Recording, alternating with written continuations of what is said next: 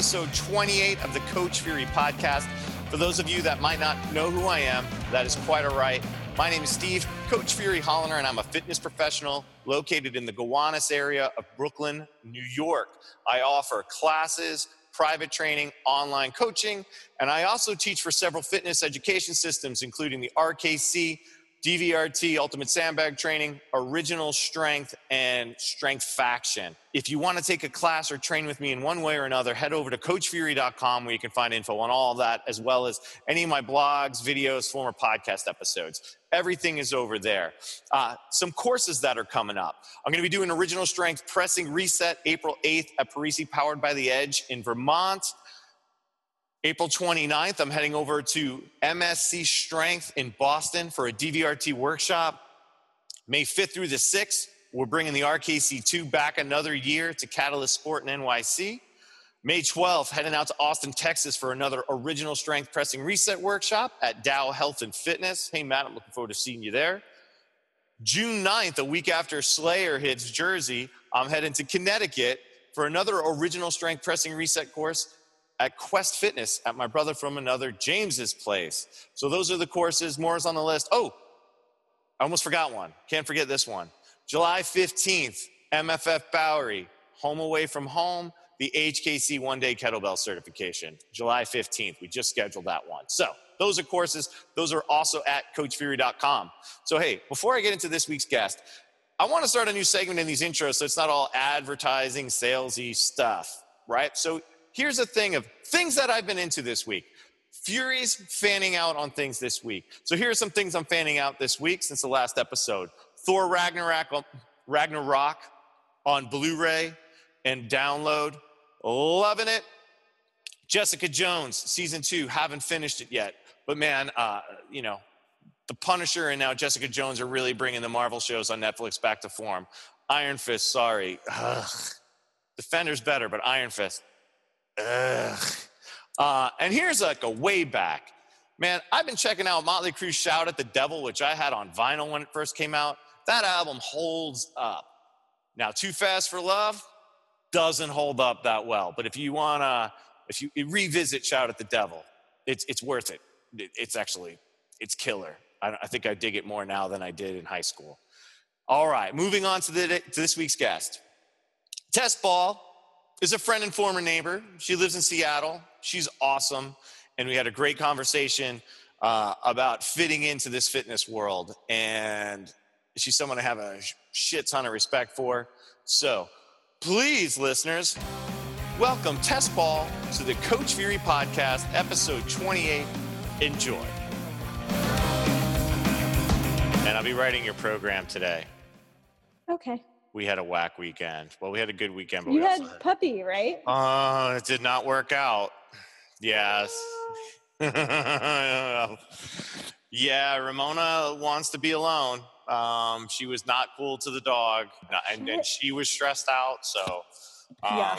we can talk about that online. It's cool. Okay. We're actually we're recording any now, so let's let's talk about it. hey Tess, welcome. To, hey, that was a shitty opening. Hey Tess, welcome to the Coach Fury podcast. How are you doing? Uh, I'm well. I'm well. Uh, so, anyway, Tess and I are friends. Uh, if you listen to the Ridge Carpenter episode, Tess and I were neighbors uh, with Ridge at the time. They moved to Seattle, and they're both people that have had a uh, surprising big good connection in my life. Tess and I would run into each other at courses. Um, and just like our paths keep crossing, and I was very excited. Around the holidays, Tess reached out about online training, and we started talking. And I'm like, I have to get you on the podcast because here's an interesting thing no one talks about as an online trainer. I'm just gonna fucking blow this out of the water right now. Um, most of the people I know, as like at least the trainers that I train, could do just as good a job training other people online or training themselves or training me. It's just I work with a bunch of people that are highly skilled as is. Uh, it's just all a matter sometimes of needing the accountability and a little bit of structure outside of yourself. So Tess is someone that I, I just like Riz, just like a lot of the folks on here that I might have uh, online programmed for or been involved with or taught or whatever at a course. But uh, I see them as equals, if not smarter than me, because as I've said many times on this podcast, I'm not the brightest guy here or brightest person or most veteran trainer or whatever. So I'm super grateful to be training with you, Tess, and I'm really glad that you're on the podcast. Uh, thank you for coming on. Thank you so much. And thank you for being my trainer.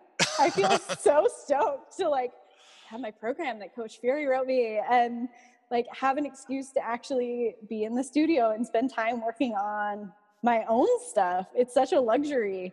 Um, and I'm so grateful for it. That's awesome. Hey, tell the folks a little bit about just where you're from and what you're doing right now.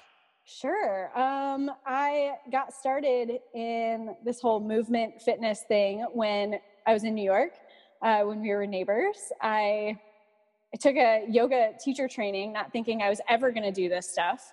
Um, and then, of course, it snowballed because I love it so much. And uh, that eventually brought me to Seattle, where I now teach movement full time, uh, mostly to uh, folks who are coming in either after injury or not having moved really at all. So I have an interesting little crew here uh, that we're we're moving with.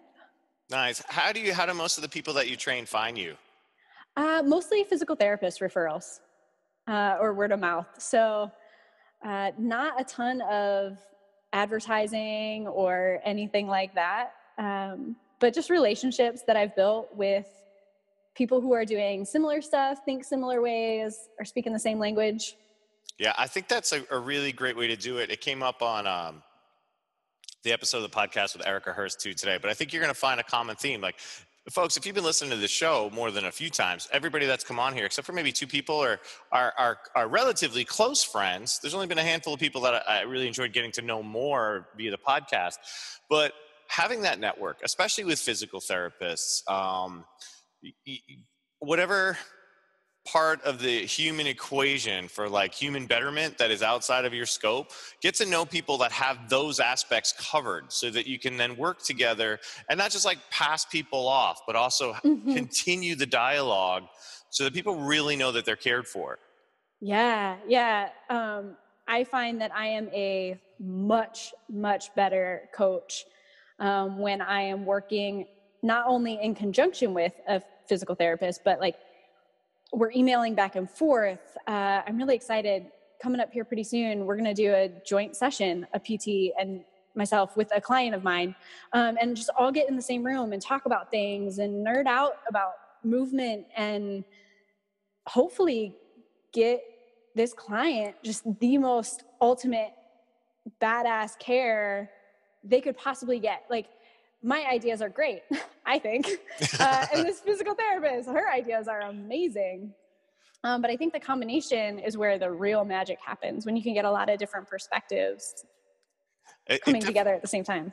It definitely heightens the level of like safety and, and you know the positive outcomes. And what yeah. I found recently is, is it also helps you know, I think there's a hard line. Trainers don't necessarily talk about it all the time, but you'll be training somebody that kind of wants to do like the stuff they love is the stuff that hurts, right? Mm, so like I'll yeah. use like a you know if I want to like a, make a hyper male version of this, would be bench pressing, right? So someone loves bench pressing, but their shoulders feel like shit all the time. Yeah, it's mm-hmm. like well maybe we shouldn't be bench pressing, and you know it's just really hard line sometimes. It's more difficult than people think it is. To just be like, no, we're not going to do any of that stuff, and program around it. Now, certainly, uh, I think a lot of people just don't know how to program around it when they're starting out, right? They just like, I don't know yeah. what to do because that includes a lot of stuff. Like I'll say, you know, like. Uh, shoulders in particular can be like a really dicey region where a lot of stuff is suddenly off the table, right? That could be yeah. any overhead, that could be any push. Um, I mean, um we found that out with my own program. Yeah. Like, I got into my program and like, well, oh crap, my right shoulder just doesn't feel good. Feels all right, but like how do we collectively work on that? And well, this is also where you're a great coach. You already made your own modifications on. I'm like, yep, I agree with all of that. Well, in, until I heard from you.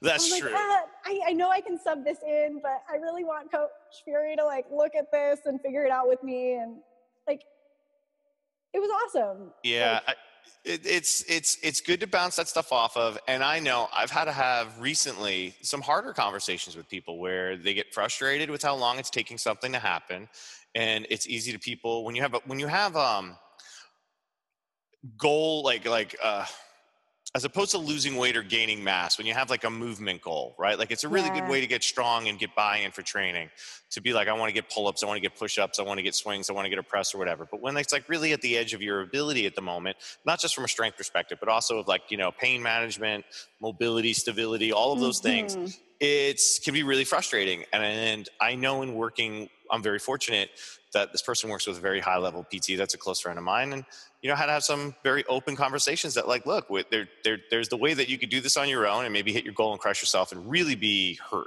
right mm-hmm. or we can appreciate the progress we're making as slow as it might be as frustrating as that might be and realize all the other things that are happening around you while we're trying to do this goal and sometimes it's just people pick like a really long-term goal right yeah. like that's oh, a hard yeah. one and I, I, know just having that PT backup is like, well, I know there's issues with your mobility and I know that you will hurt yourself. Like I have zero doubts. And that's a good thing to have. Whereas I don't know if a lot of trainers feel ready to be like, look, if you're going to continue to do this, I know it's bad for you. It's not just me inferring based on a movement thing that I see. It's like I literally know there's something wrong with you that will hurt you. Um, and then also being able to like not second guess myself and be like, well, maybe we should. And then if I hurt the yeah. guy, like, what the fuck am I doing in this field? Right. And I feel like it's so helpful, like very early on. And I think my yoga training actually for this, um, my favorite words I am not a doctor. Yeah. Like that not only is safer for your client, but it's so much safer for you. It's your protection as a movement professional to understand your scope of practice. That way you can do really awesome work within that scope. And then if it's out of that scope, it's out of that scope. And then all you have to do is say, I'm not a doctor. And you're yeah. protected. And then it's the conversation becomes not, you can't do that, you're unsafe. It's okay, cool. Let's bring in let's bring in the big guns, see where we're at, and then like come up with an awesome plan. Yeah, and, and, and like it's just a reframing based on the empowerment you feel as a coach to be like, oh no, this is where my scope ends. Okay. And that line is like pretty small too. It's we. I feel like we we over fear what that line is between scope, between strength and PT. Because the nice thing is when you when you find a network of solid progressive PTs, they know that person's going to need strength work, right? Like, oh yeah, if, if their knees jacked up, they know it's not just because the knees jacked up; that something else is guiding the knee to become the weak link, and yes. usually they need a coach beyond the scope of you know on the other side of that more longer term care than a physical therapist especially in like an insurance type deal where they're going to be limited on sessions and things and I, I really the other network folks if uh, another here's a sell for networks if you send them to like a physical therapist that might not be on top of the latest training modalities or know what an FMS is or original strength or, you know, they're just going to basically say, probably don't lift. And it's not yeah. good for the person, usually. It's not good for you financially. In that order, it's not good for the person first. It's not good for you financially. But you find the right ones and they realize, okay, you're still going to move around and lift. You're just not going to do or avoid, you're going to avoid these three things and it's really tough. I, I know I'm going through this with my mom right now, where she's got a lot of back and knee issues, and you know she's a.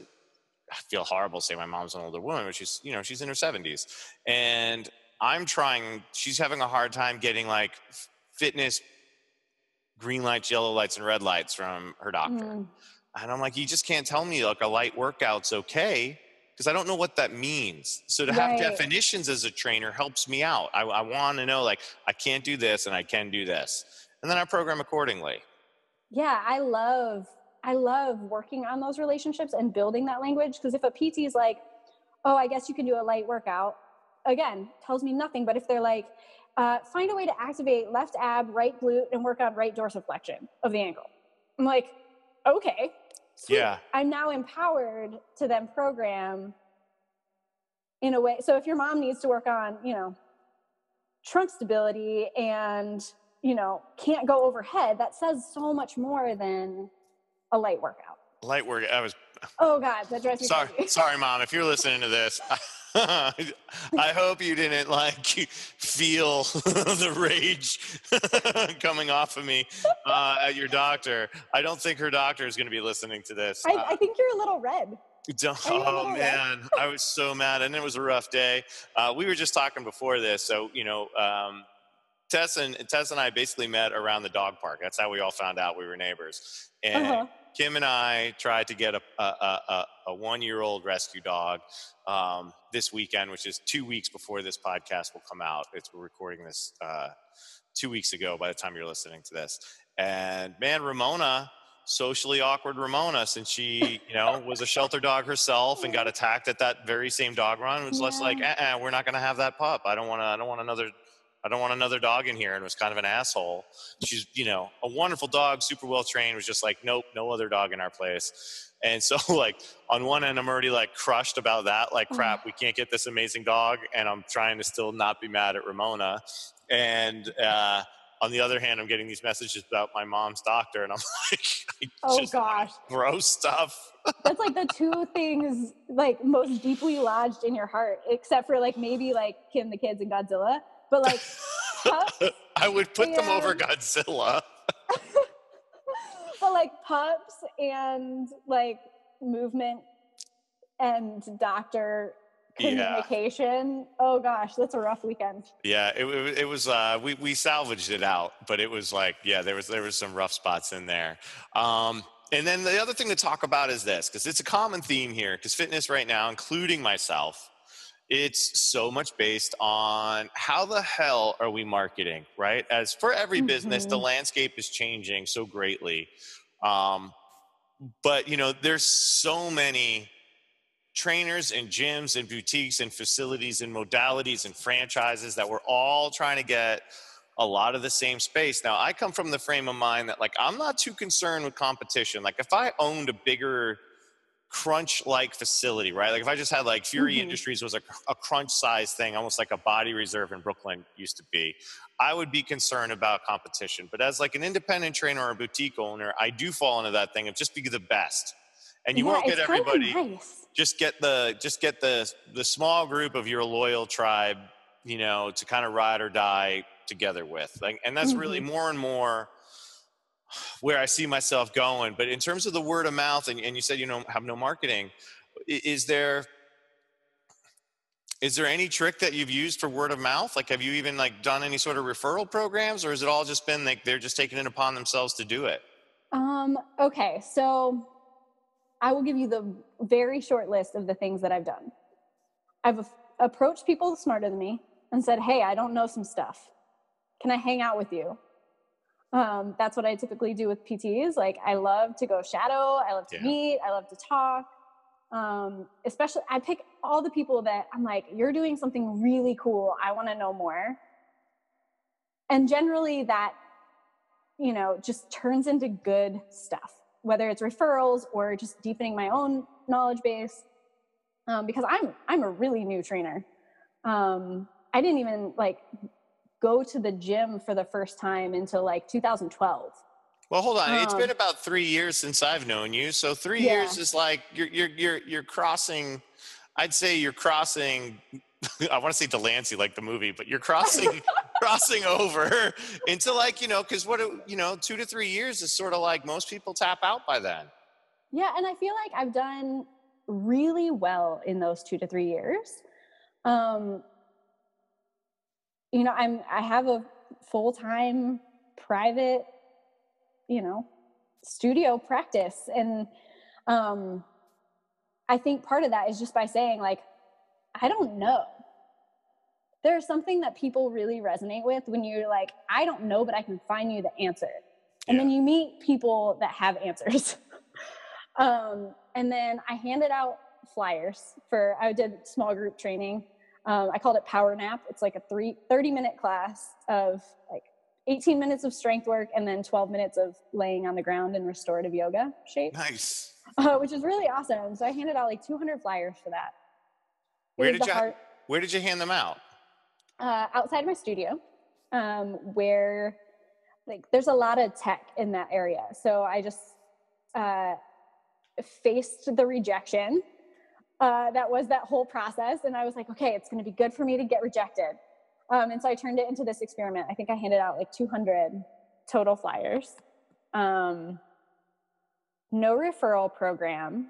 How many people came from the flyers? How many people came? I think like four, but that turned into an additional two private clients. Awesome. That are on, like, not even them themselves, but they referred friends. So, not a super high yield, but like financially, so worth it. Yeah, it, it's it's. I still think there's a benefit, as hard as that is. And I know Kim and I are going to make some postcards for like you know I want to try to hit directly to some Brooklyn businesses and stuff. Um, but you know we were talking about you know this idea of marketing and, and going backwards a little bit. Like I do think it's it's if you can be the good coach, it's going to go a long way. And it's just getting those ten people. Where'd you go? I'm so sorry about that. You're okay. I'm technologically challenged. My phone was hooked up to the iPad in weird ways. They're talking behind my back. That's all right. We'll edit that out. Okay, cool. Um, no, but I was just saying, you know, I, I think there's still tried and true ways to try to make this happen, but also I don't think we can put our the, the only like marketing basket we can still put the majority of our eggs in is, is just doing good work so people spread the word. Mm-hmm. because exactly. you know algorithms are changing all the time on social media in terms of how to best pe- do do stuff. And you know this idea of like bots and things it's just it well, sucks. it does suck. And like certain things suck more for certain people. And so i you know coming from a marketing background like if there's something that intrigues you like i was really intrigued by handing out flyers. Not because I wanted to, but because I was like, what is that experience going to be like for me? Like, I think as a human, I need to do this. um, I do lots of little experiments with myself like that. Um, and so, you know, you might actually be really stellar at like going to a park and doing some cool body tricks and having flyers there or you might be really nerdy and like um, analytics and dive into what headlines produce which results and tracing the you know path, consumer path through your digital whatever. Um, but like find find something. Just put in some work outside of you know your day-to-day yeah. coaching just to mix up your own brain like i like kind of experimenting with my brain and figuring out what I'm good at, what I suck at.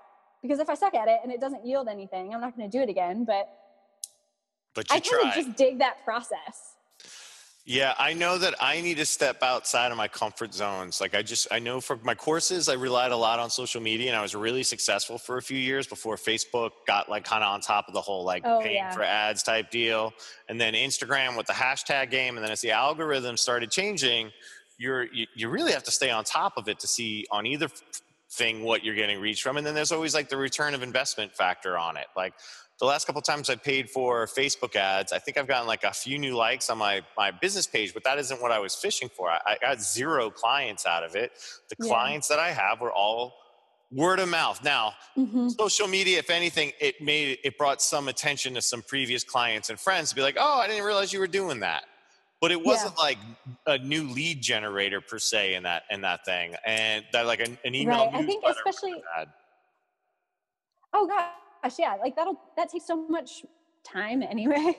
Yeah. Um and especially since we are in like one-on-one small group intimate you know businesses i like that my marketing generally reflects that. I am much better at building relationships than I am at t- traditional outreach.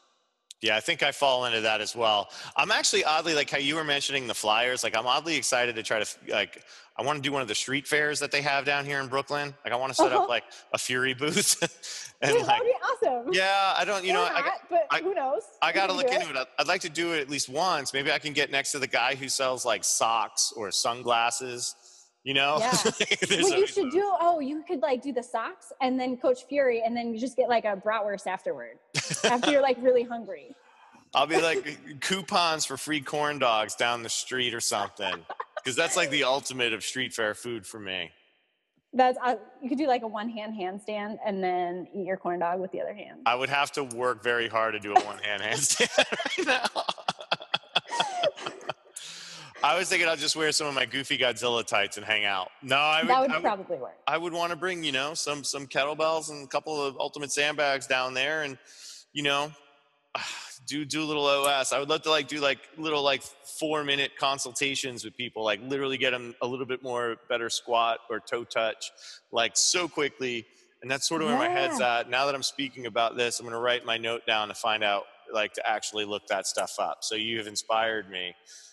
And then flyers are interesting. I know when I first did my outside, when I first was going full time, I did an outside kettlebell class, and I even called it a boot camp, which I felt like an asshole personally because I'm just not a boot camp guy. I was just like everyone's calling their outdoor stuff boot camps. Uh-huh. Um, I remember I even made like those little printout flyers with the little number tags and email tags that you cut or tear awesome. Uh-huh. No, I've done that. Totally. I think It felt like such a dork, but I know. I was like, and then you go by it hoping to see how many were pulled off, and you're like, half of them were probably people chewing gum or something that needed something to Uh-huh. throw their gum out in. I don't think I got anything out of that. off. Yeah, it's true. I just want you know, it's just I keep wanting to go back to like a simpler time. Like I really wish, and I know it's not going to happen, folks. I'm not delusional, but like especially in my neighborhood in Brooklyn, if I could just open up a small shop, like they used to have old school card stores or old school Uh-huh. pharmacies. Like I just want like a like an old timey shop of strength, doing the stuff I do. And just going from there, it would be so awesome. And just have everyone in the neighborhood, or at least all the cool people in the neighborhood, coming by. I'd be super stoked on that. Yeah. And I feel like I'm on the edge of that now that I'm training from Mhm. home. But reach is definitely like an issue. Like, you know, I had a good, like, a, especially for as small as I started with no money going into it, you know, I have a small crew that I would like to see quadruple and then I'm good. And by that, I just mean like 20, 25 people. Yep. Um, I would be like in a really different like place. I don't want to say happy place because I'm happy now, happy now, but the bills would be easier. And I just, you know, admittedly, like part of me is like, we're, we're in this to help people. So when I don't have a lot of people in front of me, I feel like I'm not, I'm not doing my potential regardless of finances. I'm like, shit, I have more time and available. Like, there are more people I could be helping in this space right now. yeah like i think part of me like it goes back i was raised you know with like the old school work ethic right and when i'm not feeling like i'm useful or helpful or i'm contributing i get really down on myself um so i can totally relate to that it's not i mean yes i want to pay the bills and i want to do that relatively easily but i really want to be like useful Yeah. like, oh, you got some wood to chop? Okay, I'll chop some wood. oh, you need some help in the kitchen? I'll go help. Like, that's, oh, you have a knee issue? Okay, let's chat about it. Yeah. Just that feeling of usefulness. I, I, I just find that I can, like today's a good example. Like, you know, I had a session early in the morning in the city, came back out, had to get the podcast out, got, got the episode with Erica out today, knew we were going to talk, had a call with somebody about hosting some stuff. And there's like a lot of moving pieces, but the ones that I actually like bring money in are few, are, are, aren't, are, I don't want to say few and far between. They're just, there's not a lot of them like there used to be, especially because Mhm. I'm not staff anywhere. Right. So, Yeah. you know it's all my schedule and i feel great that i'm doing all of these things and that i'm being proactive but then there is this weird i'm sure a lot of trainers feel this like it, it's almost like an odd financial slap in the face like no matter how busy you seem the money doesn't show it and Yeah. i know that it will come because I, I i'm just constantly trying to get better. And i hope listeners like realize even just listening to this podcast like i think this has come a long way. I mean certainly each guest sort of helps define the flavor of each show. But at least in terms of when, when i go to edit and mix these things and, and folks when i mean edit i mean like the intro and then the interview part and the music. Like i don't do a lot of editing really of the thing at all. And I've gotten that down to a process. Like it does not take me long to do that anymore. You know, it takes me maybe like 20 minutes to have the podcast out on my phone so I can listen to it. And then I will listen to it before it goes live in case there's something I didn't catch. And uh, so I- just feel like it's been really cool getting better at things and I'm getting better at things and it'll hopefully lead to something. But I'm also like, I've never made this podcast to make money. like I'd like people to donate to it, but I wanted to make a podcast. I want to talk to you, Tess. I want to talk to my friends and let people hear what, we have to say. Not even that it's that self-important. Hopefully, it's just helpful and helps people relate. Like I don't want to be yeah. like groundbreaking fitness podcast. it's like super fury happy hour. That's I mean, unless you drop for. a bell and happen to break the ground. Yes, that's Um, and that's possible because it's in my living room and it's super sturdy right now. There's a shitload of bells right behind me. Um, Um, so let's talk about. You said you were a relatively new trainer. How what were you doing before, and how did you make the switch? Because that's where someplace where we're similar. Because this was also my second career. yeah, so I was a designer. Uh, I was in advertising for a while. Uh, I think like eight, ten years, something like that. Were you at a design company or an agency? I was at agencies um, until I transitioned into fitness ever so slowly. Um, and then I started the freelance thing and transitioned many times. Um, but while I was at an agency, my creative director asked me if I wanted to join the gym with him, the New York Health and Racket Club uh, in Chelsea, uh, on our lunch break as a New Year's resolution. Were you at Grey at that time or Ogilvy? Grey. No, I was at um, Flight Path. They- Okay. They, were a small little agency. so I know Grey's down there in Chelsea, or at least they used to be. Yeah, I you know I think I interviewed there before. It was it's just huge though. I kind of like Yeah. the small. I mean, It's a t- totally different vibe. Yeah. it this theme has cropped up. Like I want to be the cool kid at the big party, but like I'm just not that. I like the small agency. I like my small studio. I like chilling with my friends on podcasts. Like I like I like to keep it pretty um pretty small. So I was at a little agency and going to the gym on my lunch break and took a yoga class and took a deep breath, I think for the first time in my entire life. And I was like, "Oh my god, I have a body." Yeah. And like I'm almost tearing up thinking about it right now. Um because it's a powerful thing to realize that you have like at the time it was like that you have this asset right but now it's just like such a deep part of me it's like oh my body is how i interact with the world it's how i connect with people it's how i move through life it moving is so much of what i love and i had never experienced that That's a um, a great way to sort of present it. You know, it, it's whether you, when when someone's an artist or a designer in particular. You know, and I'll, I'll, I'm going to claim you know film major, director, writer, producer card on this as well a little Yeah. bit. It's like you're always thinking about like you know your creative mental process or your eye, right? So imagination in your eye.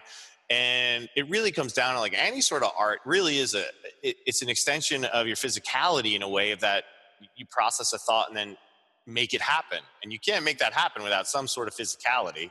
You have to hold a brush or a pen or something, or even if it's like a you know a laptop, uh, a Wacom tablet or something. mhm. Um, and I think that is important because I think a lot of us lose sight of what it truly means to kind of connect with your body. And, and, and Yeah. that, that gap between the two, which shouldn't even exist, uh, on how far apart those things are. And it's, Yeah. it's still one of those things for me where you start to show somebody something like relatively simple on one aspect, like a, a reverse lunge in one way should not be a big deal. It's so directly tied to gait pattern, but for so Mhm. many people, it's a massive undertaking. Like not even like having the mobility to do it, but just as Yeah. a, co- a coordination effort, you know? Uh, and, and that's one of the cool things for me that like when I can get somebody who really struggled, didn't think they could do it to be able to do something as simple as like a reverse lunge, I'm, I'm, I'm pumped because it's yeah more direct carryover than how heavy their swing might be. Right. I mean, the the greatest joy is seeing somebody like when they come into the studio do dead bugs and like the right and the left all of a sudden make sense. And Yeah. it hadn't for like a month and you're like, "Yes. That's so cool." It's Like- pretty crazy. Like, "Oh, contralateral movement. What the heck?" Um, and poor Ipsy doesn't get any love anymore. Ipsilateral movement doesn't get any love anymore. It's still a thing, guys. It's still, it's still a thing. It's still a thing. But, but contralateral, like in terms of like what the benefits are going to be out of it, I agree. Like between DVRT and original strength in my toolbox, like it, it just makes so much more sense for me. Well, and it just it's the thing that we are missing. I think for so much of us, so many of us, myself and a lot of the folks that I see, it's just like it's that thing that doesn't make sense in your brain until let's, it makes sense. Yeah, like just, that.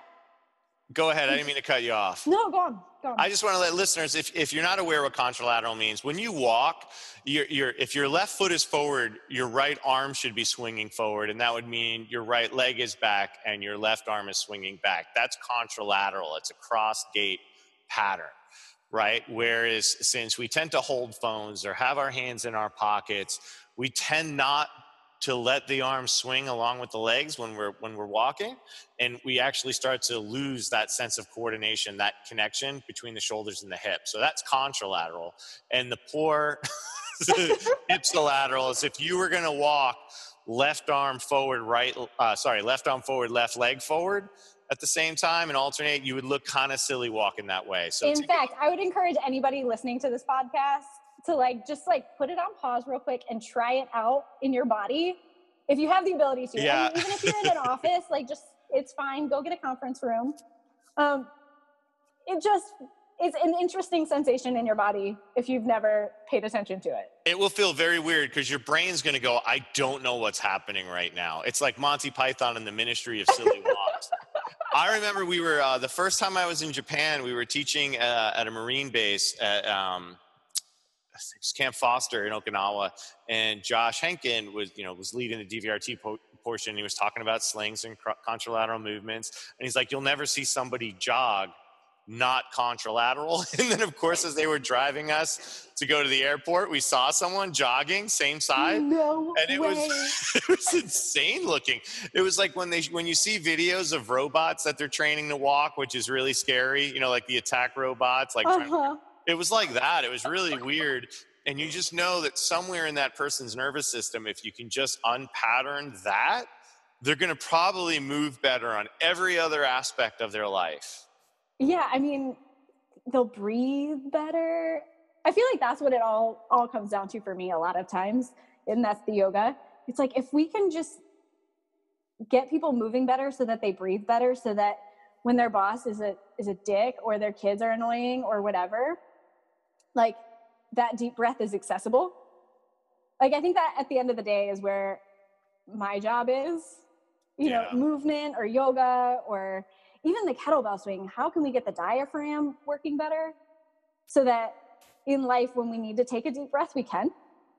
Yeah, and, and I think that's one of the benefits of uh, of a well planned class or working with a, an educated trainer is how do you you know so many of us myself included when i got into fitness were just off on it right like i just was doing like things that i picked up from body shaping on like espn2 uh-huh. and oh the health. bodybuilding.com yeah uh, i mean i this is this is i'm older than you so this is even pre-internet this was like whatever was on like tv or like a men's fitness magazine i don't mean specifically men's fitness folks like don't uh-huh. hate mel um, but like fitnessy magazines and my Arnold book. But I never, you know, when you when when you when you learn a new video game, when you get a video game, there's always the option to take a tutorial. And I always try to skip that shit, and then I never get good at knowing what I'm doing in the game. And then I get yeah. frustrated and I stop. And the more I think, like a lot of what fitness is, is that it's we all want to go where we think we should be or what our, our, our, image of or who we're comparing ourselves against, whatever this representation we have of ourselves of what the gym should be, what we should be doing is, how this should feel, the level of exertion. But so many of us never take the time to go through easy mode tutorial, right? Yeah. Because because there's no immediate glory there. Although with a good coach, like you know, I know I'll throw the gauntlet down. I can get somebody to move better within like 15 minutes or yep. less. I'm just gonna I'm gonna give myself like just by doing some breathing and doing a couple of drills. Like I just know it. I'm gonna get something on your toe ch- touch. I'm gonna get you to squat better or easier something. Yeah. But we all want to go so far beyond that, you know. So what do most people do? We're gonna try to run really far really quickly You know, like that's usually like entryway to fitness. Like, well, running's really hard, folks. It's really hard on the body, and I think it's got a lot of merit. I actually am I'm starting to miss it. I don't I don't do it much myself um, these days, and I'm like trying to like don't call it a comeback, but I'm, I'm thinking about getting a little more involved in it. That's due to knee surgery and arthritic feet, though, folks. Like it's not from from laziness, but um, I think we could all value going back to easy level tutorial in any sort of a video game or like reading the instructions on any game like yeah. just taking that moment and we we all want to jump ahead right? Like when you get a new tv listeners if you get a new tv or, or something like do you actually look at the instructions? Like at what point or you know do you look in the instructions to try to plug everything in? Or do you just like kind of like sort of go by what you think you kind of know? It's a weird one and in fitness we want to jump so far ahead and i think as coaches as trainers, we sometimes feel like we're not valued if we don't have them feeling this like level four experience before they've done the tutorial. Yeah. And I think for me, it's, and the clients that I tend to take on, it's even kind of the opposite. And I haven't thought this through, so I might ramble a little bit. Please. But um, I have a lot of folks coming to me who have never moved ever in any kind of capacity and they're like for example the other day i had a relatively new client and we were talking about goals and she's moving pretty well um, and just came in naturally um, has a really good squat really good hinge push pull you know just all the rotation anti like all the check boxes were checked. And it's like okay so what do you want to do?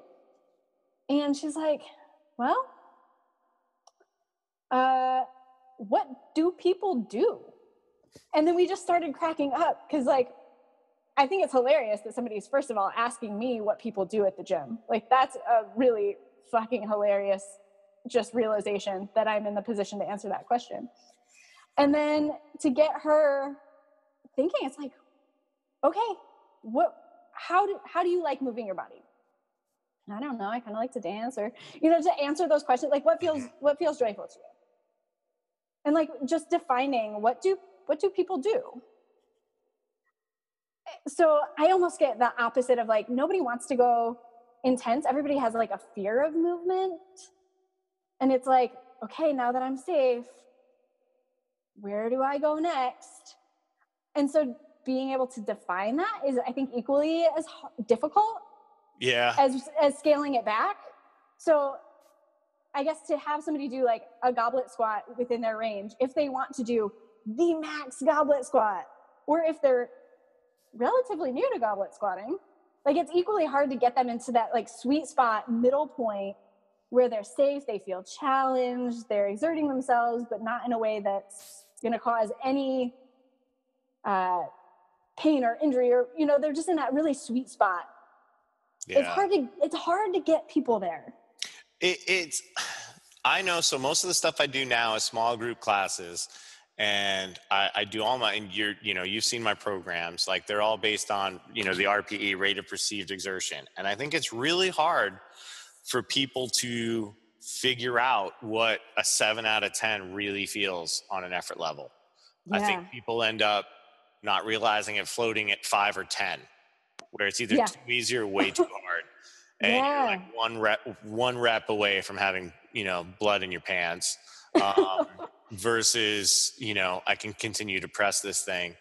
And i know one of the other things that i need to work on is when you have people that are just you know fragile and you want, it's hard to find out where that is. And i don't mean this in a negative con, um, in a negative tone. Um, some people are very prone to getting injured. Yeah. and you wonder is it a true sense of like you know a, a, condition that they just happen to be in for whatever reason that they're prone to getting yeah. injured? Or if that is a psychological process that you know creates an awareness that makes them prone to being injured or experience the sensations of injuries? Like that's a yes, really tricky thing to deal so with. hard. And it's hard to push those people where you know sometimes you're like you know i've, I've had people you know, you know, fortunately not not in my current lineup, but I've had people that I really struggled to feel like I was doing a change because anytime I tried to push it 2%, it, you know, the threat level went too high.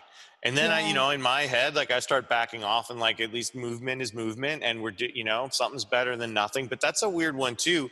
And that's like kind of outside of like sometimes these folks have had PTs, and I certainly send folks to like Emily C, who was on this podcast. Like if they're you know feeling banged up or tight or sore, like in a not normal way, I try to you know I, I refer people out.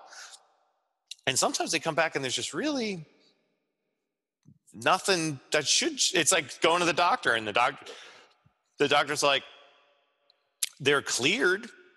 Yeah. be mindful that they experience this, but there's nothing that says why they experience it, or they start to define their own reason why they experience it. That's like a hard thing to uncork or unpack. And I don't know if I'm like the right person to ever do that, but I know I, I'm trying to pay more attention to that. And I, I do feel like the RPE falls into that as well.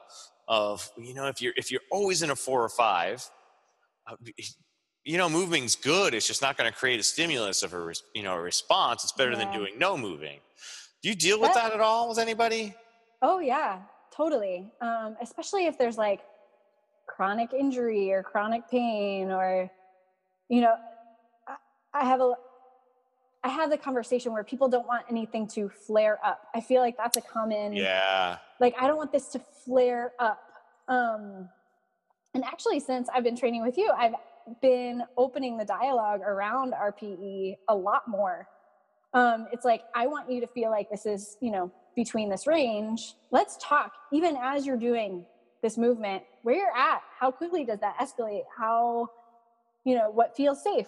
What doesn't feel safe? Where can you breathe well? Um, so that's actually been a really awesome takeaway that I've learned after training with you um, to help me with this very thing that we're talking about. Awesome. For, for folks that might not be aware, the, the RPE, rate of perceived exertion. So, you know, most of the time you want to lift around 70% ish uh, of, of your maximal level, right? Maximal level of int- intensity. So if it was a barbell deadlift, 10 would be like a, a one rep done, maybe check your shorts after, definitely can't do anything else, right? And a seven means that, like, well, I can do that thing for seven reps with great form, and I could probably do it for 10 reps with great form, but that would be it. So you're leaving two or three reps in the tank versus pushing at the edge. Because when you push at the edge, um, it's going to be harder to recover from, and your risk of injury really starts to skyrocket. Um, I shouldn't say skyrocket. It goes up because this is all about consistently coming in. So if you're constantly in the 80 to, uh, you know, eight out of 10 range, 80 to 100% of your effort. Like if you're dead full maximum effort the whole time, you know, your risk of getting hurt comes up, the risk of fatigue and getting burnt out and then not going to the gym happens. And overuse and overtraining starts to happen. And those are the annoying things that like you will have to stop going to the gym for a little bit to let your body recover sometimes. And that's super frustrating. So if you end up around this like seven pushing the eights, you're going to be in a comfort zone that you can continually train with high frequency and not feel the negative effects of training. Every now and then you got to push the edge a little bit to kind of redefine because you're 70% now, your level seven now isn't going to be the same in three months because guess what? You'll be stronger. So you do need mm-hmm. to push that edge a little bit to redefine it. But for me, it, I think that's the biggest change in my programming is, you know, I tend to put rep ranges now, you know, five to seven, three to five, eight to 10, 10 to 12 and you know usually my rps depending on if it's a reset or not are like somewhere in the five to six to seven to eight and it allows Tess, especially as an online person that trains with me online, like I, am not in there in the session to read like, "Hey Tess, you're not moving well today. Did you did you sleep like shit? Are you stressed out?" And allows them to try to self-regulate. And uh, again, I don't want people to have to come to me to train because they have to come with me to train. I want to educate them so they can figure this out on their own and they want to come train with me. Mm-hmm. Um, so I feel like if for folks that aren't familiar with that, I do think it's an important thing. It's it's something we talked a lot about at Mark Fisher Fitness. It's something we, you know, is, is on the programming um, of Strength Action. It's just an important thing to kind of get in your head because it will allow you, especially in kettlebell land, um, where people tend to use the same bells for everything all the time, or they're going too heavy all the time. Yeah. And what I really appreciated about having those ranges in the program that you wrote is it changes for me daily. And it should. Like, what I'm capable of today is not what I was capable of yesterday, and it's not what I'm capable of tomorrow. Like, I have a lot of highs and lows in what my body can do on a given day, and being able to being educated as to what something should feel like at a seven or a five, and then being able to mindfully move through my program a lot just it's very empowering on a day-to-day basis yeah. to be able to say oh this might change. And that's that's part of it. That's cool. Um, it kind of destigmatizes it um, and i'm totally cool with that freedom too you know it, it, it's everyone needs to kind of and this is another thing i picked up from mff is like the idea of just running your own race it's like one of the principles of my philosophy like you have to be able to gauge it have you ever read the book strong medicine no, no. I haven't. I, I want to pick that up. I haven't gone through the whole thing, but I got to see Chris, one of the writers. It's Chris Hardy and Marty Gallagher wrote the book. It's through Dragon Door, and I saw Chris present at a, at a Dragon Door conference a few years ago, and it's he has this idea that really opened my eyes of a stress cup. So you know, when you go to say Starbucks, you know, there's the three sizes of cups, and depending on like your age, your injury history, um, you know your your current health standards you know like you know it, it, depends on how the bigger your cup so the more you know youthful less banged up you are you're gonna have the biggest cup right? The, mm. you fill it with the most. And then you start filling the cup in with shitty sleep bad nutrition work stress and then you determine what's left within the cup is the fitness part of it. Because if you try to overfill it with fitness it's just not going to work out. You know it's sort of like uh, allowing people to self-assess where they are. Because i'll get that too where i you know i'll have you know somebody who's doing their program and can press this weight one week they come back around to do that workout again and like i couldn't even clean the bell i'm like well are you under a lot of stress? Usually yes. Um, mm-hmm. how'd you sleep that night? Like shit. You know flu season's been going around. People have been sick and trying to make their comebacks. And i just found that idea was the first time for me but I was like, that makes total sense. And put me in perspective versus like having specific targeted goals like today I must press the 36 or whatever it might be. Um, yeah. I will say people can still use that though to do nothing or not enough. Like you still have to find that to make it fit. Like if all of your workouts, plus here's the thing too, if all of your workouts are like you you have nothing left in your stress cup or you're just not sleeping, not eating well, stress the fuck out, guess what you need to do? You need to actually start looking and repairing some of the things outside of fitness in your life to not be on that. And I know that's mm-hmm. easier said than done, but I think you've got tests that switched from an advertising career into something she loves.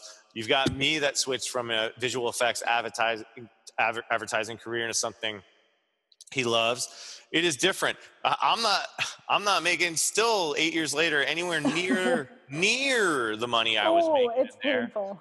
Um, you know, I, change it. yeah, you know, I wouldn't, you know, and it's been a really interesting perspective when my stress went from like a client's deadlines, like the, the weight of the world because of multiple client deadlines, because of clashing with an executive producer or creative director or whatever, mm-hmm. like uh, waiting for a render to come out in a, in, a, in a QuickTime of a commercial to get posted up, waiting on client, all of those stresses that most people deal with. Admittedly, some people deal with that great. I did it for 10 years and it fucking wore me out where yeah. I would have those dreams where you wake up having nightmares that you didn't sleep because you fucked up a project that didn't exist yeah. Right. And you start dreading going to work. And, you know, in fitness land, but I was making a lot of money. So I was able to, with my ex wife, we were able to, like, you know, have a car, have kids, buy a house, you know, apartment. Uh, and now, you know, I feel bad because Kim's not with me when I have the money. But, you know, I stress out about real things like can I pay my rent this month? You know, can I, am I going to have money for this? Am I, you know, I'm, I'm finally getting my debt in order. Um, but it doesn't feel the same weight that that day to day of the other job did. But it's it's a bigger circumstance, like bigger repercussions yeah. stuff. But it doesn't feel the same. Well, because it's your stress. It's like I feel like when you're working a lot of times for other people, you take on the stress of their deadlines and their expectations and their projects and there's very little left for you because like your stress cup is just like getting full with like all of their shit I never thought of it that way, Tess. You're so right. like, no, because your stress like somebody's like, oh, here, let me put a little bit more in your cup. Oh, here, oh, you're, I see a cup over there that's empty. Let me put some of my shit into that cup. That's an amazing. I never thought of it as my stress versus their stress, but you're so That's right. interesting. I was absorbing their stress and making it my stress versus it just being my stress now. I love just stressing about my own shit. And I think It's there's so like nice. You know, I also think you know, you, you know, you're creative as well. Um, you know, again, I still claim, I, I still, you, nobody might believe this. I think I, I have fun. I, I consider this podcast as a creative outlet for me. Oh, it, But you I know, in, totally in doing my content and, and you know, creating things. Again, I'm trying to think less about making content. I'm trying to create stuff. I'm really getting in this head of creating, and, and, and even in my programming, I'm not like fabricating classes. I'm like creating classes and stuff. I'm, I'm, I'm embracing that more and, and and it is a little bit more freeing and it's what what's nice is it's like you know making movies was stressful making art like really thinking about making a living making art is stressful but it mm-hmm. is our stress and there is something punk as fuck that i definitely relate to about like i'm going to try to define these defy these odds right we've already beat Yeah. average lifespan of a trainer Yeah. and you know you know you're in seattle now but we were doing it when we were in like one of the most expensive neighborhoods to live in. I'm still still Mhm. here. Oh, and I thought Seattle was going to be cheap. Uh, is it it's gone it's up a not- lot? It's not much different than New York. oh damn. No, I'm, yeah, I'm paying almost what I was paying when I was in Bushwick, which was admittedly not very, um, not like a very expensive neighborhood, but like my apartment's half the size well bushwick's coming up too in Bushwick. bushwick's getting more expensive too now I believe it. um But oh, one thing I wanted to say too, like along that stress please line, um, I've I've been using a similar analogy, like with mental health, and just given some of the mental health struggles that I've dealt with, on a certain day, my fitness program or my activity or whatever might add to the cup, and some days it might take away from the cup. And I think that's why I really appreciate having a a flexible program and also like a flexible career in a way is like I can do the things that fill me in a Yeah. good way instead of drain me. Or I'm not sure if the cup getting full is good or bad, but well i think the Um, idea is that it's is is with if you, if you monitor how you use it well is like you can actually you know graduate and, and increase the capacity of your cup right i mean i haven't got through the whole book but it is that idea like i don't believe we're like i don't believe anyone's stuck yeah. And I think one of the whether it's fitness or, or just career, whatever, bad relationships, people get stuck.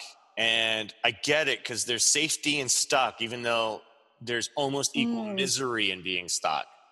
And you know, I just I you just you can't live that way.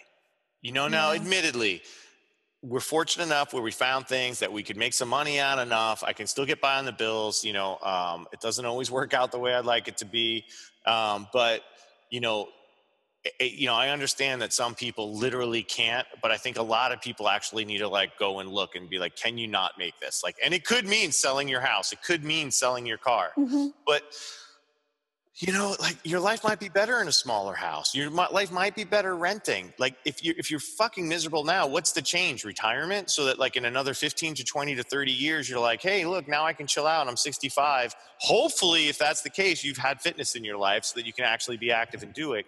Yeah. But I, I just think so many people we're, we're trying to just get through the day as happy as we can. And I love it when people have like, you know, a gig that they love doing. Like I know not everybody out there is like bumming at their gigs. I don't want to try to make it happen, but I know so many people in visual effects land are like, oh, you're, you're so glad you got out. And, you know, Yeah. it, it, the business is changing. And I'm like, you know what, guys, this is really weird, but I missed it. I actually miss it now. And I missed the creative outlet of working with teams on creative projects.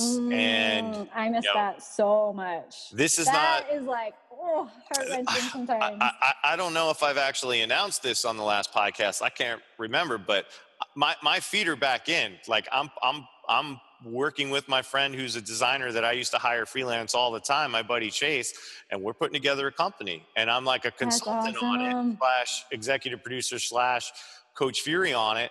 But uh, it's not a full-time gig for me. So folks don't worry i'm not leaving. But i wanted that creative outlet for me. And when i started mentioning the idea that i was looking to come back and do some work some people are like no you don't really want to. Like don't, don't, don't, don't. i'm like no guys like i know what this is now. Because now i have like distance and reflection and i know that there's elements of this skill set that I, it's capabilities i have that i don't use as a coach. I also know through all the stuff I've learned as a coach and you know all the personal development stuff and all the communications like I know I can go back to any visual effects place or company and run that shit better than I used to. Like I yeah. and that's an interesting challenge. I'm not going back because I need to. And I think there's this whole thing about like need to. It's different from being driven to versus yes. needing to yeah. Yes. And, and, even if you have to work like five jobs, like, you know, trainers, I don't think we all realize it. Like I probably, I have like six jobs, right? Mm-hmm. Like if you look for the groups that I teach for, online training, personal training, like six, six, six jobs. Now with, with the visual effects thing, seven. Uh, you know, that could be the equivalent of like doing dishes at a restaurant one night, working at, you know, McDonald's the other, like to try to get your thing to happen. But right. you have to take the steps to make the thing to happen. And I think a lot of people think that they either don't have the time for the steps or or it will never happen. Well and i think you know in my case i was very fearful. Um you know it's still comical that i do what i do for a living.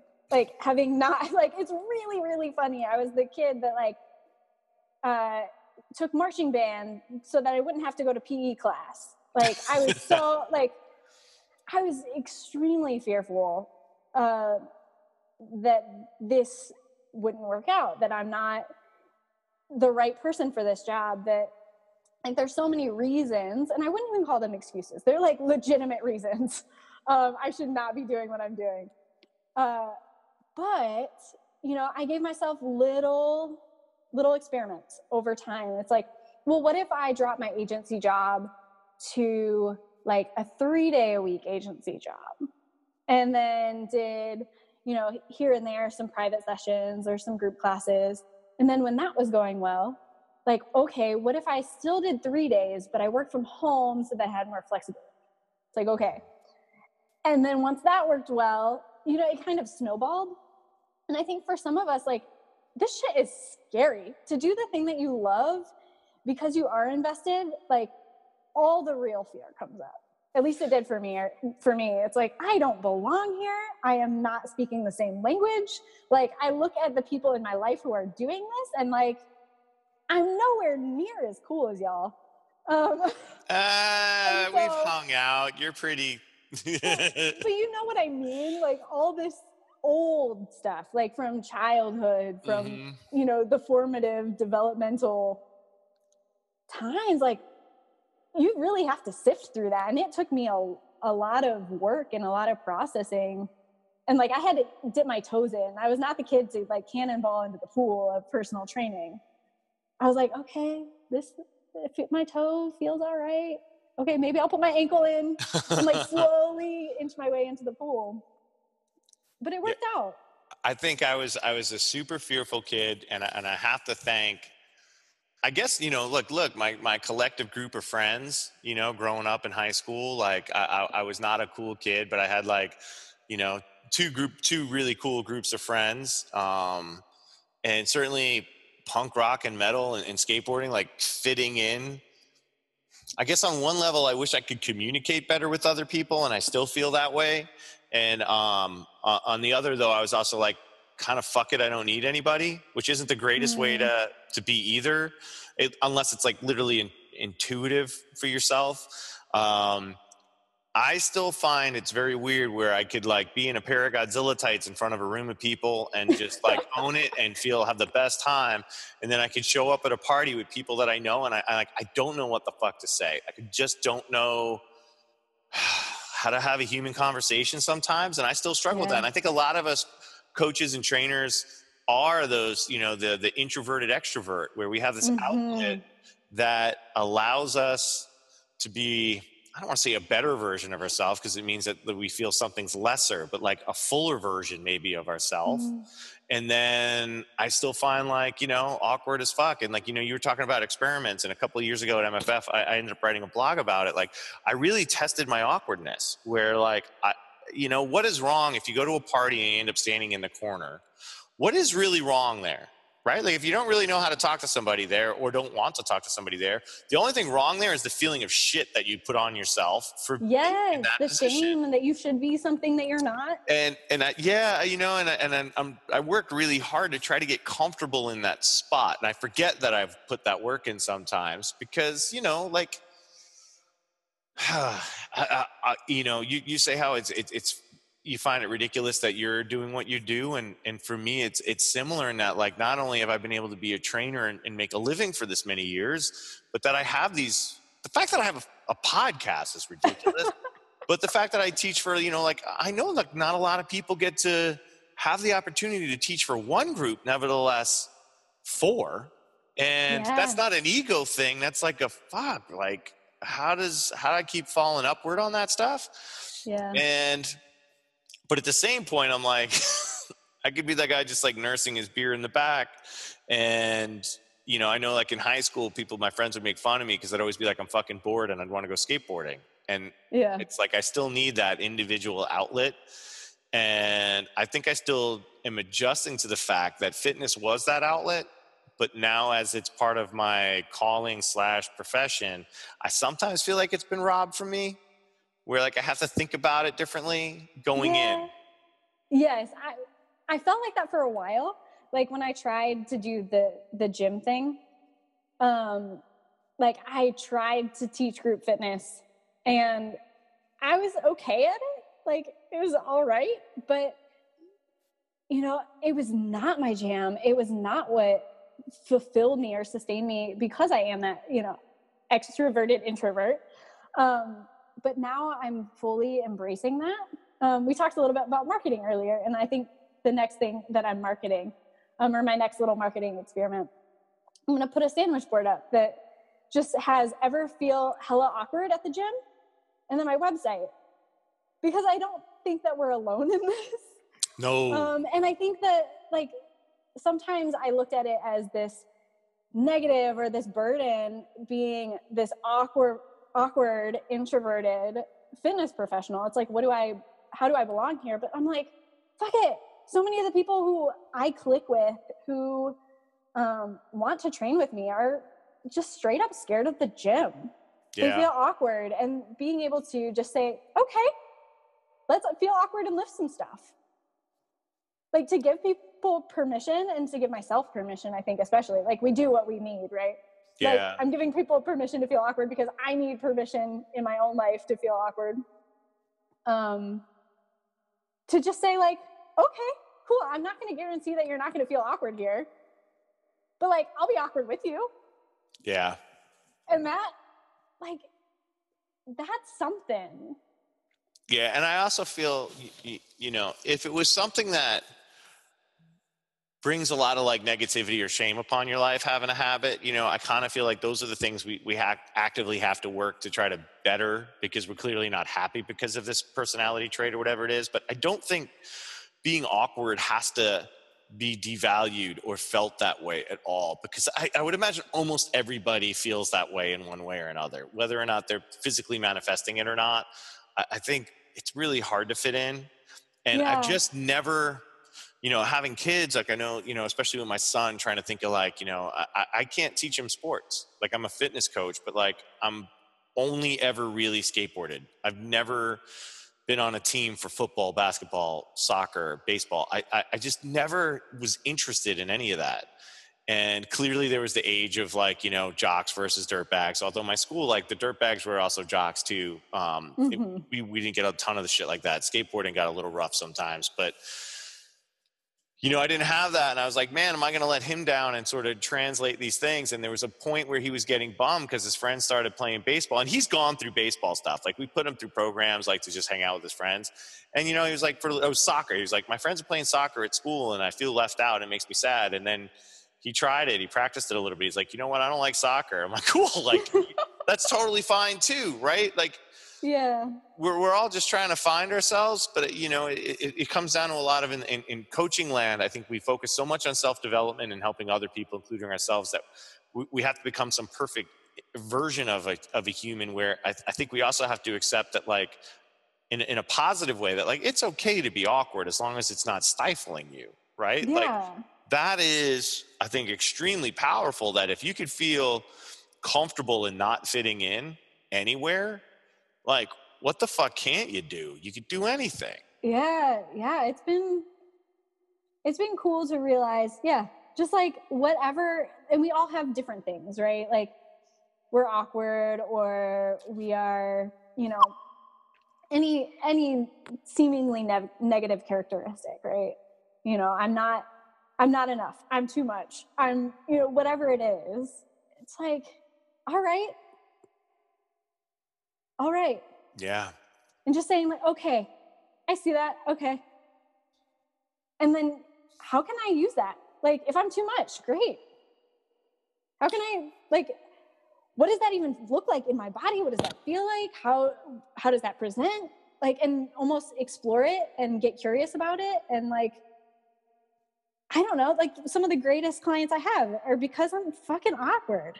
Yeah i and mean they're like cool i can hang with you it, it goes back to the right tribe right they're the people that relate to you instead Yeah. of trying to appeal to like the biggest number of people you're trying to find the the, the most relatable people and i think that's Mhm. like you know it goes all the way back to the beginning of this about your referral base people Yeah. that jive on your personality believe in your skill sets they're going to send people your way because they know there's going to be like another level of connection to get people to keep coming back. And if fitness isn't, about a class or a session it's about repeated classes or repeated sessions to Mhm. get to get a win. And it's the same thing goes back even further to the rpe as well. Like it's not about having a crushing level 10 workout. It's having like a shitload of level 7 workouts. Yeah. Ooh, I love how you just brought it all full circle. That was yeah really it's like a like a like a screenwriter Ooh. oh dang. shit Well, that actually opens me up to the one thing that I did want to share with you oh please about how we met and like, okay, so I, I listen to your podcast, um, and I really like what you're doing, and so often you'll kind of do the how we met story, uh-huh And I was thinking of, especially after listening to the episode with Ridge, it's like, how did we meet? And you were the guy with the yard that Ridge took his snatch test in. yep And like around the same time, I was listening to Strength Matters podcast, and like Pavel was the guy that did kettlebell stuff on the beach with people. And Dan John was the guy with the garage who like had people over on Sundays and like lift. And so it was really funny realizing that you guys, to me, like weren't gym guys. You were just like the guys with the garages and the yards. that's all i ever want to be now like like seriously And like, no shit, I got into this because there was never that, like, we're doing this flashy, sexy thing. You want to be a part of it? It's like, that would have been so, no, I don't ever want to be a part of that. well But i like, could never do that because i'm I'm not flashy or sexy in any way, so I could never do that. I mean, the Godzilla pants and the, what is that, the leopard unitard? Yeah, uh, my my, my leopard onesie. Thank you, Katrina Newman, making dreams happen. Um, but I think that's what really got me into this in general. Like, why did I want to pick up a kettlebell? Because I could just be another dude in a garage. And, and, and yeah, And like that was so powerful for me. And I didn't even realize it until listening to the podcast with Ridge. And like, it's like, oh, that's something I want to be a part of. Like, yes, Ridge, teach me how to do this kettlebell swing thing. Like, I want to go to the garages. I want to go to the yards. I want to go to the beaches and hang out with the dudes who want to play around with stuff. that's so cool. Well, Um, I'm, I'm glad I was like inadvertently a part of that. You were like the guy with the yard, and it really like made it click for me that this is something that I could do. I miss that yard sometimes. I don't miss the apartment, but that was like a, sh- a shithole yard that Kim and I worked really hard to try to make like livable with picnic tables and barbecues and a kiddie pool and it was nice until our landlord shredded their basement apartment and just wrecked like wrecked like all the rubbish went in the backyard we even had like a garden area that was all like horrible dirt like you would never really grow stuff in it but we were able to do kettlebell juggling and work on that in the back like it was really Uh-huh. cool for the, the a two year window and then that landlord got shady and like just threw a bunch of rubbish out there for like a year. He gave us no heads up. So suddenly we, we had furniture and a barbecue out there that we couldn't use. It was like, so that part sucked. And I, I will say, because I saw Dan John, you know, a couple of weeks, well, it'll be a month ago by the time this comes out at, a New York RKC. And I was like, look, man, I'm trying to do your thing right now. Like, I'm officially like, folks, if, if, if, if you want to train in the yard or in the garage, like if Fury Industries is my living room or our shared, you know, if it's one-on-one training, I have more gear in, uh, Kim and I have like an office training space in the apartment. I, I want that. Like, I don't, I, I, I want people to feel like, hey, I'm going to go train at Fury's place.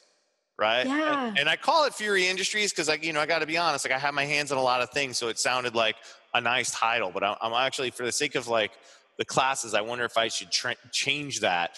But I, it's like, I want you to come and train at Fury's place. Like, I, clearly, I'm going to say clearly, I know the things that you're using in this class, in these classes, are the things that I travel and teach. So, like, there's a cost value. It's not dirt cheap. I'm not underselling myself. It's not as much as if I was in an outside facility. But, like, look, if you're going to swing kettlebells, use DVRT Ultimate Sandbag Training and OS and the resets all in one class, like, A, nobody else in this neighborhood's doing that. B, no one else is fucking certifying people in all three of those things. So, like, come and learn with me, right? If you want to have somebody that has a head on programming, like I was, you know, I, I did a, a lot of programming at MFF and I do Fury Thursdays for Strength Faction. Like, I, I just like, I, I'm trying to have this ownership of my skills because I'm realizing like I'm not such a new trainer anymore. I'm eight years, almost eight years in. Um, if I if I include my part time, um, May will be seven years full time and I've I've clearly I've been able to have some pretty amazing experiences outside of owning since I've never owned of working at two amazing gyms in the city and traveling to like dozens of other gyms at this point to teach workshops or even take courses at. I've got lots of awesome friends like yourself, like and everybody on this podcast. And that's what I'm hoping would happen that somehow within the neighborhood, you know, in South Brooklyn area, whatever that draws in from, that people get that and connect with it. Now, mind you, the struggle that we'll have is there's expectations of fitness classes and what they should look like and feel like. And when I come in and there's actually like a rest break where you can catch your breath, people are a little bit like, what the, what is that thing? Right. I'm not used to that. They don't do that at like, you know, whatever boot camp. Boot camp, full I don't want to say it. Yeah, theory, whatever. You know, they're not used to it. You know, and Mhm. uh, but you know that's up to me to set the expectation to kind of adjust to it. So I have a lot of hopes that this is going to grow out. But again, I'm not going to lie. Like I, you know, it's we're still very small, and I'm very grateful for the people that are in it. But uh, you know, hopefully by the Mhm. time this comes out, we have some new members, and then in another like month there'll be some more new members, and because I, you know, I'm learning with them, which is important too. But I want Mhm. that aspect. I want it to be the place where you can hang out and better yourself. But you're not like hanging out, you know, you're actually putting in the time. right. Right. And, and I, I love that that resonated because that is what I'm trying to do here. Like when I Yeah. put the mats out on the floor, it's exactly what I'm trying to do here. It's so cool and like it's fun it's really awesome. Thank you for that like trickle down effect of like it sets the tone of what I want to do and you know how people are experiencing this thing we call fitness. Um you know if even if it's just one or two people in a given city like doing it that way like thank you for helping me realize that that's something that it could even be No. because the gym is scary. I hate it. I still sweat around barbells and I don't even have to pick them up. They just make me nervous. Um, When you're in just be like- town, let's let let's let's go to a gym and pick up some barbells together though. I'd love to help oh you get I'd love to have you get rid of help get rid of some of that nerves. I don't know if you can see over the web, but like I think I'm like getting flushed just at the idea of it. It scares the shit out of me. But um, but no, like I even that like I would just get to hang out with you and like Yeah, it wouldn't be a thing. We You know, like, two people it doesn't have to be a thing. It doesn't have to be this Exactly. like. So thank you. Awesome. Well, hey, we've been chatting for over an hour. That went really fast.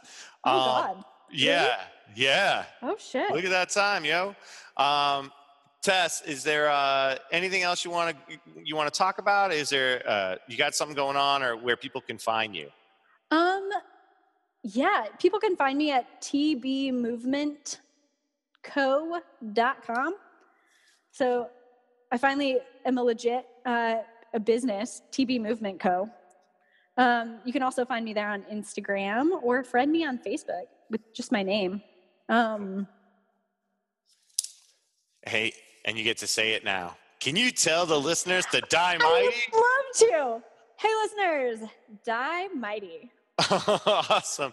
Tess, thank you so much for coming on. It was great getting to catch up. And um, again, with most of, as it is, I shouldn't say with most, with all of my online peeps, it's just great to be able to have uh, an, a, an extra reason to stay in touch more often. So that's awesome. And thank you yeah, for training with you. me as well. Uh, it's awesome having you. In oh yeah, huge plug. Train with Fury. Like I know he's not going to tell you to do it, but like if you're listening to this, chances are you have access to the internet and like to do one of his programs it's really awesome he listens he programs so intelligently it's fun it's everything i need um, and i'm not just saying that because he's looking at me via this zoom call but it's like it was such a good step and one that i'm so grateful for um, it's everything that my body and my brain needed right now Oh, well, thank you. I'm like blushing and I got a big smile on my face right now. Um, but look, hey, I'm not shy about it. Hey, folks, train with me. Come train with me. So if you're interested in online coaching, personal training, classes, taking a course, if you want to host a course, just head on over to coachfury.com. You can get all the info there. Uh, I recently updated the website to try to make it pretty crystal clear on how to go about it. Um, and, uh, you know, again, I've also mentioned I don't take a ton of online folks because I've been very open about it on, on the podcast, but I do have some spots open, but that's not as unlimited as I, I used to because I found like I don't, similar how we were talking about other things, I don't love it when I have too many online clients, at least in the current format that I teach it. So uh, I want that personal attention. So I do have some spots open right now for that. So check that out. If you want to show the podcast some financial love, go to patreon.com slash Coach Fury Podcast. That's P-A-T-R-E-O-N dot com slash Coach Fury Podcast. And you could donate a buck or two per episode or a few bucks a month just to help support the show.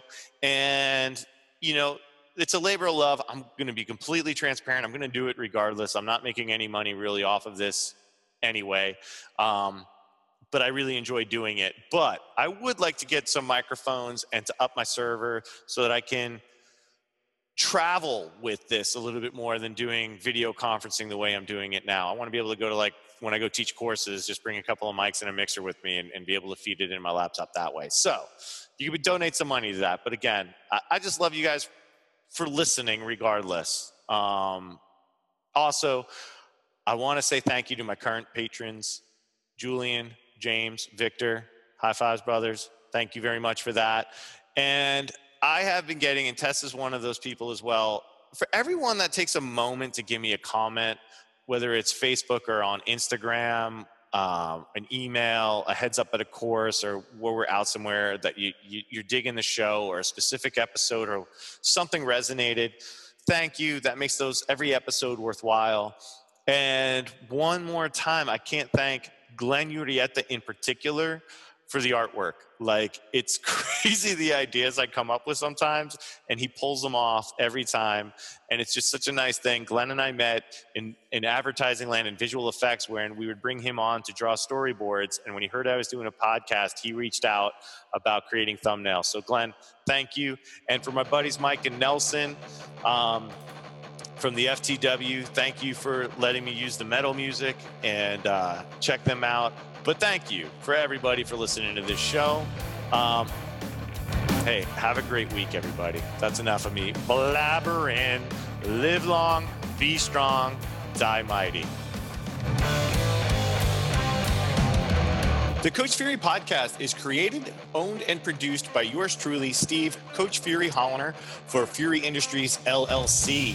Music provided by the FTW. Visit the ftw.nyc.com for band album tour and merchandise information.